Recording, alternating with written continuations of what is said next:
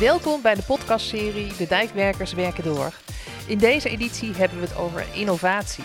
En dan in het bijzonder over natuurlijk bouwen en Natura 2000. We praten hierover met David van Raalte, directeur bij Waterschap Drens Overijsselse Delta. En met Stefanie Jansen, onderzoeker bij Deltaris.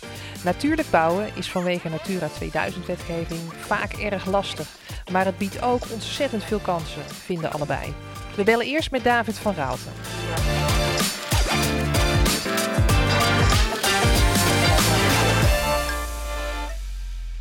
Hallo David, welkom. Dag Miranda.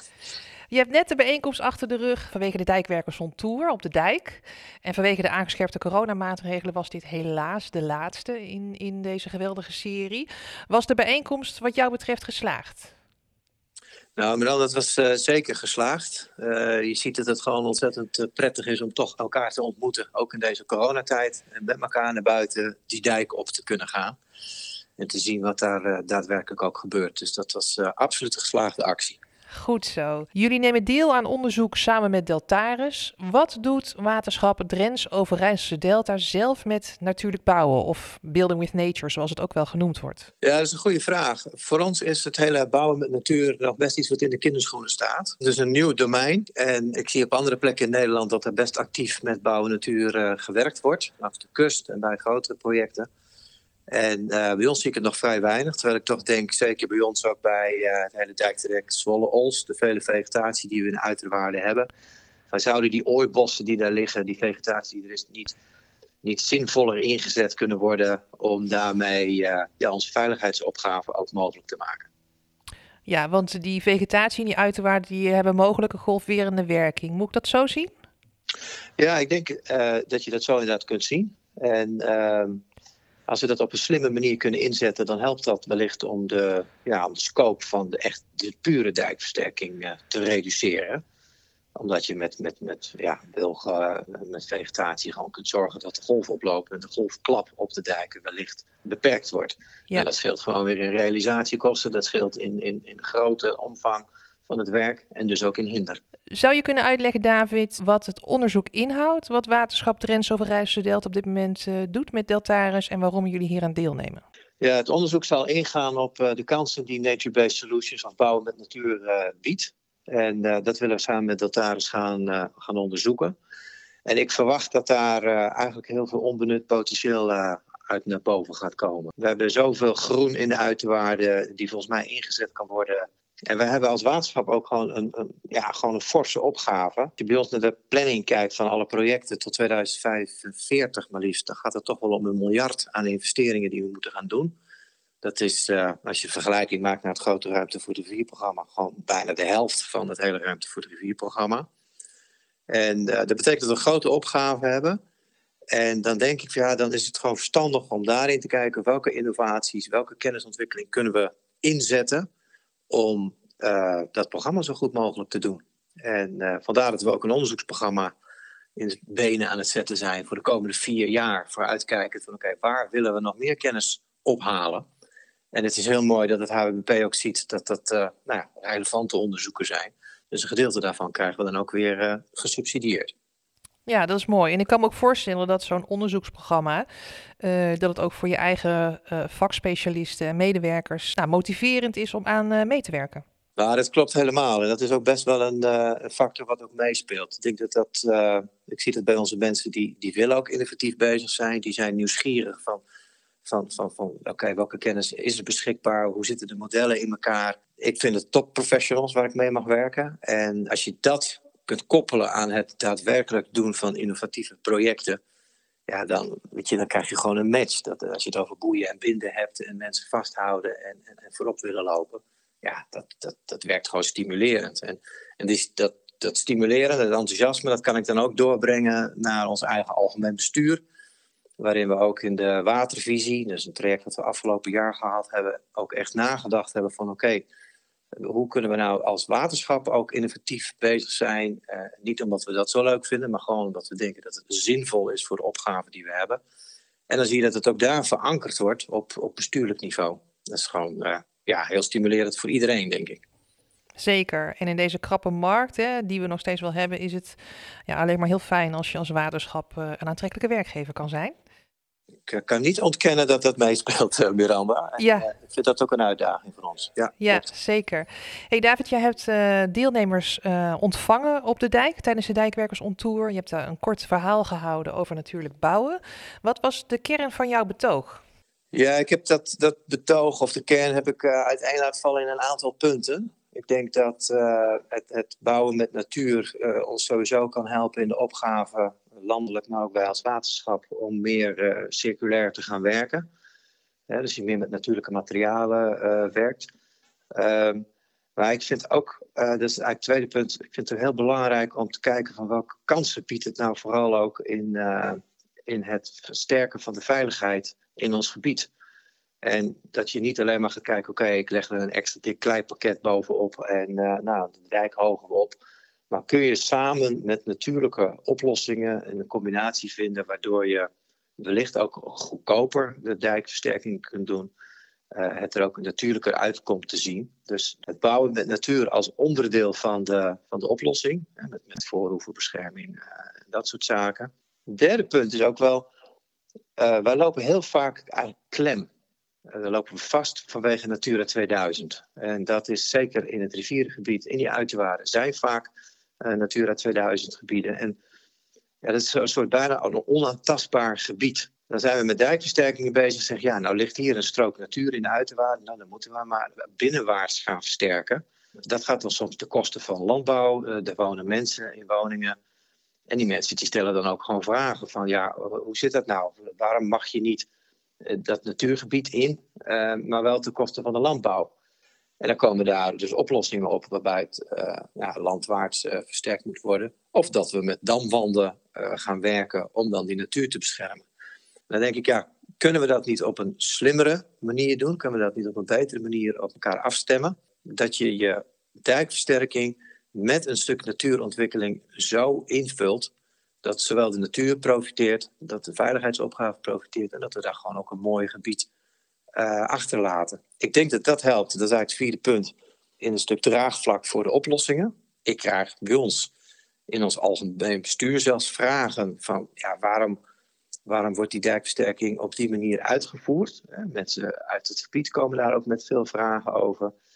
En, en kijk dan of je, of je daar niet betere verbinding kunt leggen tussen die Natura 2000 gebieden en de versterkingsopgave. En uiteindelijk denk ik dan dat als je dat op een goede manier doet, dat je daar een, veel mooiere gebiedsopgave kunt invullen. En dat, dat proefde ik bij de Ruimte voor de Rivierprojecten in het verleden veel sterker. Dat je zegt, ik heb echt een, een, een. Ruimtelijke kwaliteit gaat ook mee. We doen ook aan, uh, we doen ook aan natuurontwikkeling. Ja, en op die manier zie je dat iets wat ogenschijnlijk misschien tegenstrijdig is, door dat gezamenlijk op te pakken, uh, tot, een, tot een veel betere integrale oplossing komt, waar natuur, waterveiligheid, mensen, landbouw allemaal van profiteren. Dat is waar ik uh, naar op zoek ben, uh, Miranda. Ja, wat jij belangrijk vindt, dat we dus bij dijkversterkingen meer integraal dat omliggende gebied gaan meenemen. Ja, en, en wegblijven uit de angst van, oh, dat is Natura 2000, daar mogen we niet aankomen. En, en heel krampachtig ook kijken naar, oeh, dat moet eerst allemaal gecompenseerd worden. Ja, kunnen we dat, is, zijn er niet mogelijkheden? Ik weet niet hoe. Dus dat moeten we juist verkennen met elkaar. Ook in, in, door het onderzoeksproject. Van welke kanten zitten eraan qua vergunningverlening. Qua samenwerking met, met, met provincie die daarop toeziet. Hoe, hoe kunnen we elkaar daarin ehm, in vinden en het gemakkelijker maken? Ja, en hoe kunnen we dit misschien op een ander of hoger niveau bespreekbaar maken?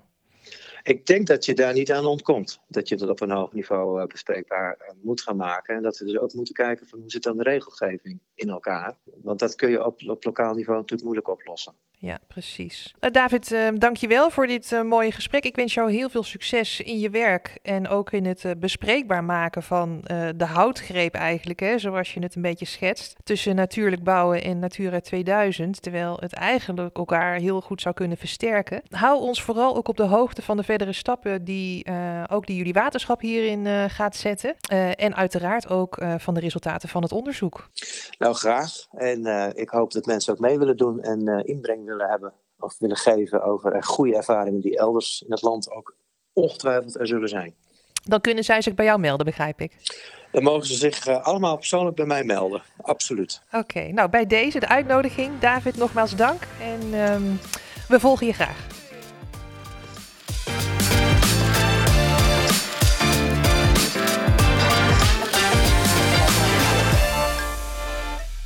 Innovaties helpen waterschap Drents Overijsselse Delta niet alleen om goedkoper hun opgave te doen.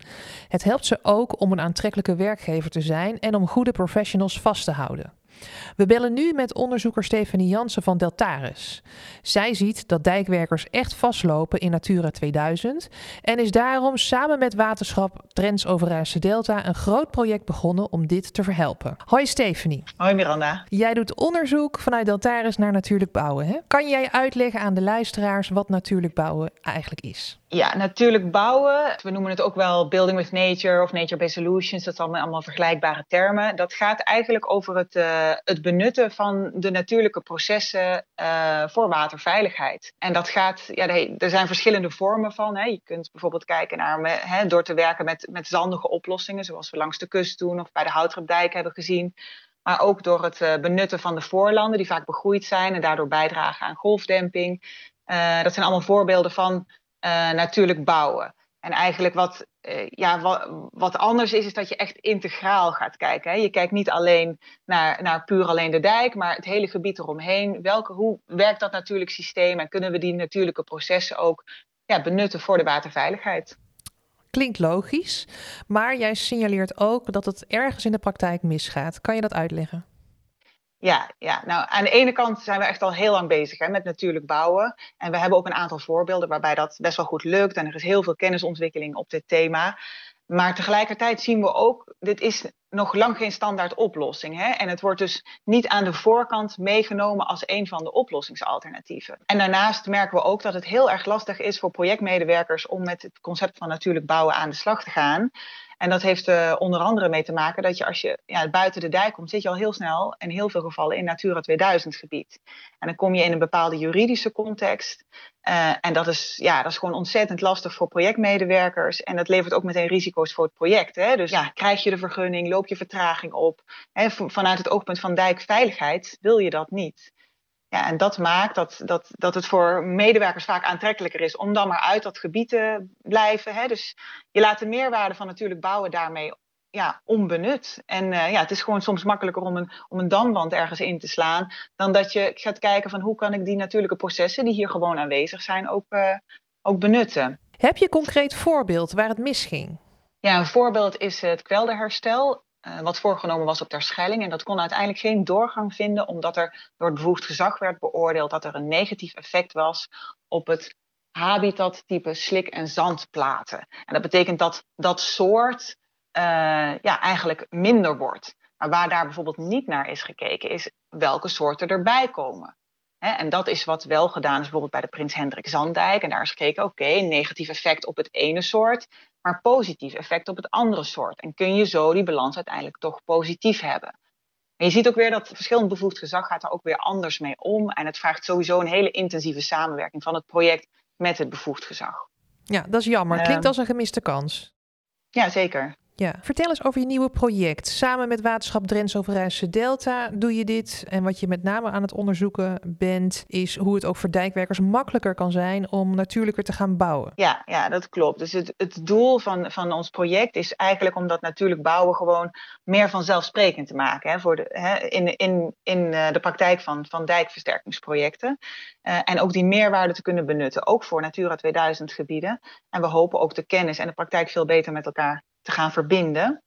Nou, hoe gaan we dat doen? We hebben eigenlijk drie sporen die we in ons innovatieproject uh, hebben. En de eerste is het inrichten van een community of practice. En in die community of practice willen we echt met waterschappen, met andere stakeholders, met experts, maar ook heel centraal de, de projecten waarin we, waarin we dit proberen uh, ja, beter in beeld te krijgen. Hè, van elkaar te leren van wat gebeurt er over, overal en ook in beeld te krijgen van wat is er nou hè, precies nodig om dat natuurlijk bouwen mogelijk te maken. we zijn bijvoorbeeld vorig jaar bij het Wetenschap Friesland hebben we gekeken van wat is er nou nodig voor hen om die voorlanden die ze daar hebben voor de dijk mee te nemen in, voor hun waterveiligheid. En een van de dingen wat, wat daar gewoon nodig was, is meer die samenwerking faciliteren. En toen hebben we bijvoorbeeld instrument meerwaarde van samenwerking ingezet om de stakeholders daar te helpen onderzoeken waar zit die win-win en hoe kunnen we die meerwaarde benutten. Kan je iets vertellen over die methodiek meerwaarde van samenwerking? Wat betekent dat in ja, concrete zin? Uh, dat betekent dat je met stakeholders samen gaat kijken van wat kunnen jullie hier op dit voorland samen doen. Je hebt daar boeren, je hebt daar natuurorganisaties en je hebt Rijkswaterstaat en het waterschap. Wat kunnen die nou samen doen? En vervolgens ga je evalueren. Wat is de waarde voor iedere stakeholder? Hoe winnen ze hier bij die verschillende oplossingen? En daar zagen we bijvoorbeeld hè, dat het heel aantrekkelijk was voor alle partijen om meer te kijken hoe kan je dat slip op dat voorland inlaten, zodat het voorland hoger wordt. En daar profiteert natuur en waterveiligheid tegelijkertijd van. Oké, mooi voorbeeld. En uh, je noemde, er zijn drie sporen hè, binnen het project. Uh, eerste, Community of Practice. Wat zijn de andere twee? Eh, we hebben een tweede spoor, dat is het kennisontwikkeling. En die kennen, we hopen dus dat de Community of Practice gaat identificeren van oké, waar welke kennisontwikkeling is nodig om de praktijk verder te helpen. En die, die kennisvragen kunnen we oppakken in het tweede spoor kennisontwikkeling. En dan is nog het derde spoor en dat is het projectsupport. En daarin hopen we echt alle projectmedewerkers, hè, die dus niet een directe rol in die community hebben, uh, gewoon te ondersteunen. Met, met kennis, met informatie, met trainingen, maar ook met gerichte vragen. Om hen verder te helpen met natuurlijk bouwen. Hoe doe je dat nou?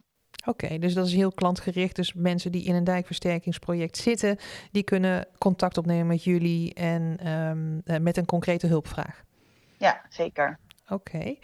En even qua timing, hè? Eh, hoe lang duurt de eerste fase en ehm, eh, wanneer start fase 2?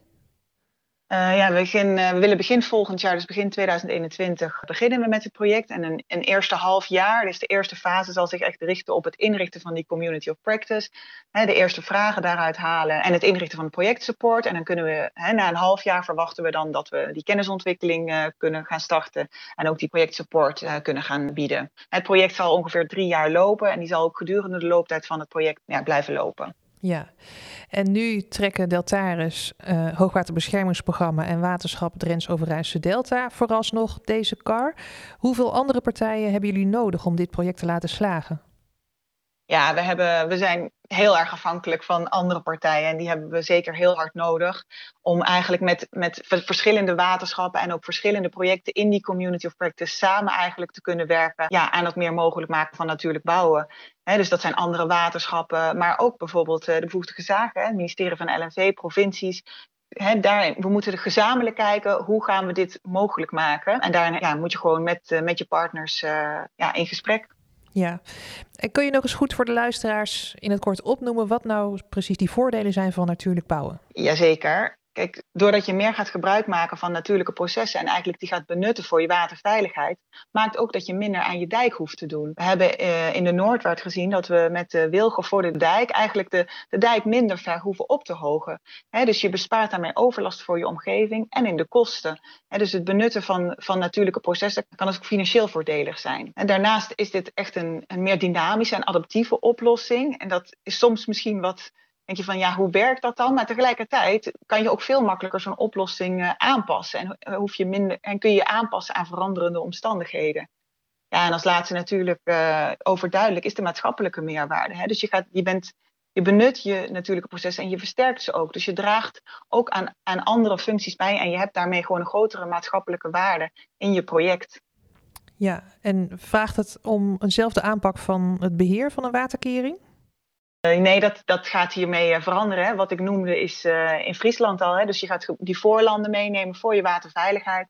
En dat betekent dat je ja, veel intensiever gaat samenwerken met, met de beheerders van het naburige areaal, met de beheerders van de natuurgebieden en de gebruikers van de natuurgebieden. Dus het vergt een andere aanpak, zeker. Ja, je vertelde ook over hè, je community of practice die je gaat opbouwen en dat je daar vijf, zes referentieprojecten voor nodig hebt. Um, welke mensen en projecten zoek jij precies om deel te nemen aan je project? Wij zijn op zoek naar uh, mensen en projecten die actief bezig zijn met natuurlijk bouwen in hun project. Hè. Dus projecten waarbij uh, ideeën zijn voor natuurlijk bouwen. Het hoeft misschien nog helemaal niet goed te gaan of je denkt van gaat het lukken. Maar wat we willen is dat we eigenlijk ervaringen tussen projecten kunnen gebruiken om te identificeren van ja, hoe kunnen we het nou makkelijker, meer vanzelfsprekend maken? Hoe kunnen we die meerwaarde gaan benutten? Ja, dus als projecten zich herkennen in deze oproep, dan uh, mogen ze uh, contact met jou opnemen. Heel graag. Oké, dank voor dit gesprek, Stephanie. En ik hoop dat je veel reacties krijgt. Oké, jullie ook bedankt. Natuurlijk bouwen is vanwege Natura 2000 regels vaak erg lastig, maar biedt ook ontzettend veel kansen. Benut het ecosysteem in je waterveiligheidsplannen en neem dit aan de voorkant van je project al mee. Wil je reageren? Praat dan mee via hashtag Dijkwerkerspodcast.